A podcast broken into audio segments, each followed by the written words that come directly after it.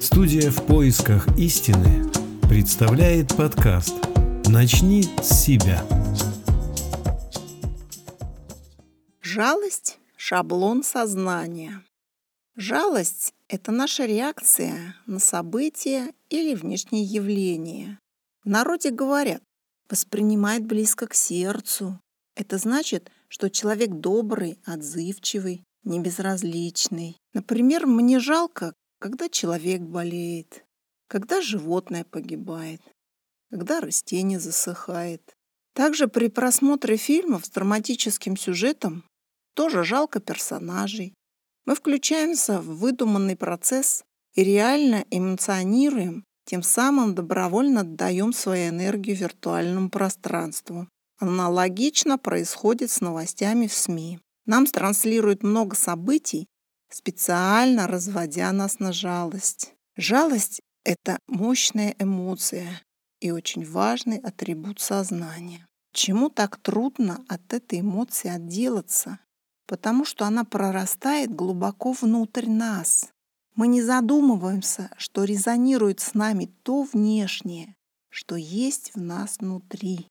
Когда мы жалеем, например, животное, на самом деле мы жалеем себя, как бы со мной такого не случилось. В книге Кора Антаровой «Две жизни» есть фраза «Плачут всегда только о себе». Вроде бы мы переживаем за людей, а на самом деле наш эгоизм оплакивает себя, тем самым забирая силы, необходимые для духовного развития, и отвлекая от счастья и радости, как естественного состояния человека. Нашему сознанию всегда жалко себя.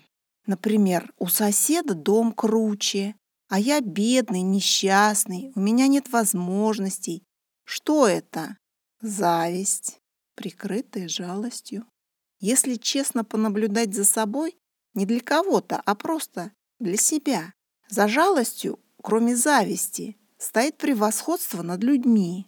Я жалею, Значит, я более переживательный и сострадательный, чем другие. А это что? Это гордыня. А еще что стоит? Страх. Вдруг это случится со мной. Вот что прячется за якобы позитивной эмоцией жалости. Этот шаблон сознания, жалость, прививается с детства как нормальный и позитивный.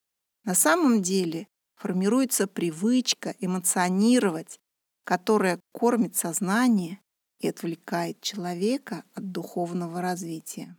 Кстати, еще жалость пассивна. Хочется уединиться и поплакать в подушку. А какое самое лучшее лекарство от пассивности? Это активность. Например, мне птичку жалко. И тут я как бы переключаюсь на другую программу. Пойду-ка я построю скворечник.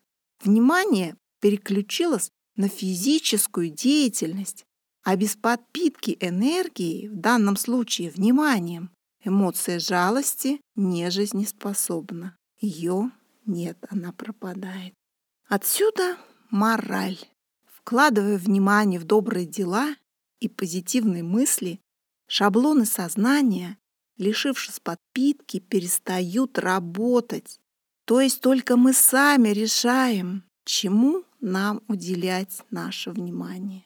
Понимая этот механизм работы сознания, жить становится легче и появляется шанс стать свободным.